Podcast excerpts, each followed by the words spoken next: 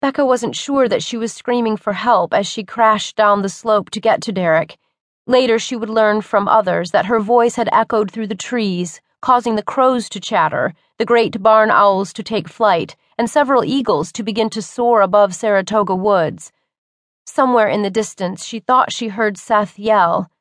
Gus began to bark. He'd risen from his crouched position next to Derric, and his hackles were raised. She realized she was frightening him, so she stopped screaming and just said Derric's name. There was a lot of blood. This came from his head, and Becca knew better than to try to move him. But she had to touch him, so she bent and put her cheek to his. No whispers were present. But then, how could there be?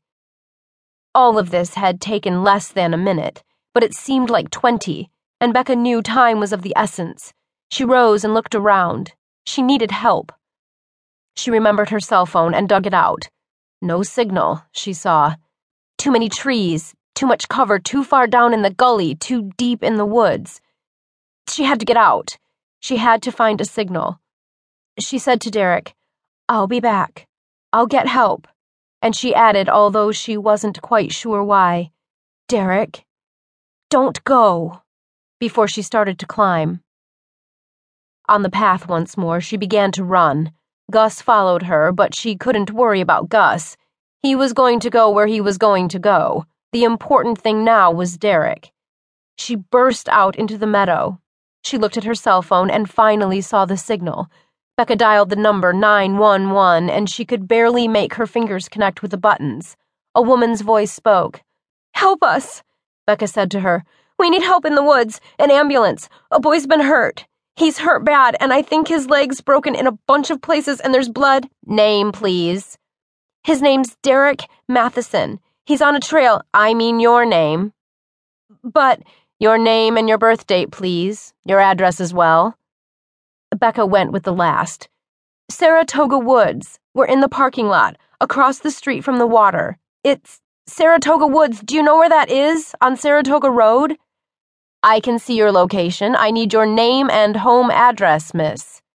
See her location? Becca looked around frantically. Were there cameras or something? How could she? You're on my screen, miss. Your cell phone registers. I can see where you are. I need your name and address. You need to send an ambulance, Becca cried. That's what you need, and you need it now. She ended the call and looked around frantically. She couldn't be here when the ambulance arrived. She had a feeling the police would be following. The strangeness of her 911 call was going to alert them.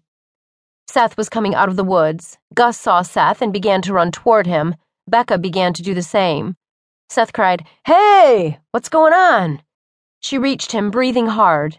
She said, 911. I called. Up in the woods. Derric's hurt. There's that trail.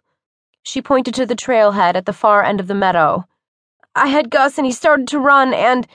She grabbed Seth's arm. There's an ambulance coming and I can't be here, Seth. You've got to stay. Show them the trail. Then she turned and ran because running was the only thing possible now. Questions were going to be asked when the ambulance got there. Names were going to be taken down. It was bad enough that she'd made a call from her cell phone because now that cell phone was going to be traced. Every cop show in the world showed that. You make a call from a cell phone, and they track you down. She knew the worst in that instant. She had to ditch the phone. The only call she'd made on it other than to Laurel, and now it could be what destroyed them both. As she pounded across the meadow and into the parking lot, Becca looked around for a place to toss the phone. She hoped against hope that she could come back for it later so she needed a spot out of sight where the rain couldn't touch it.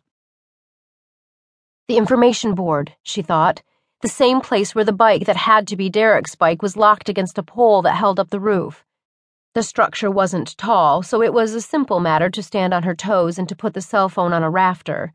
She wiped off the cell phone first, however, just in case.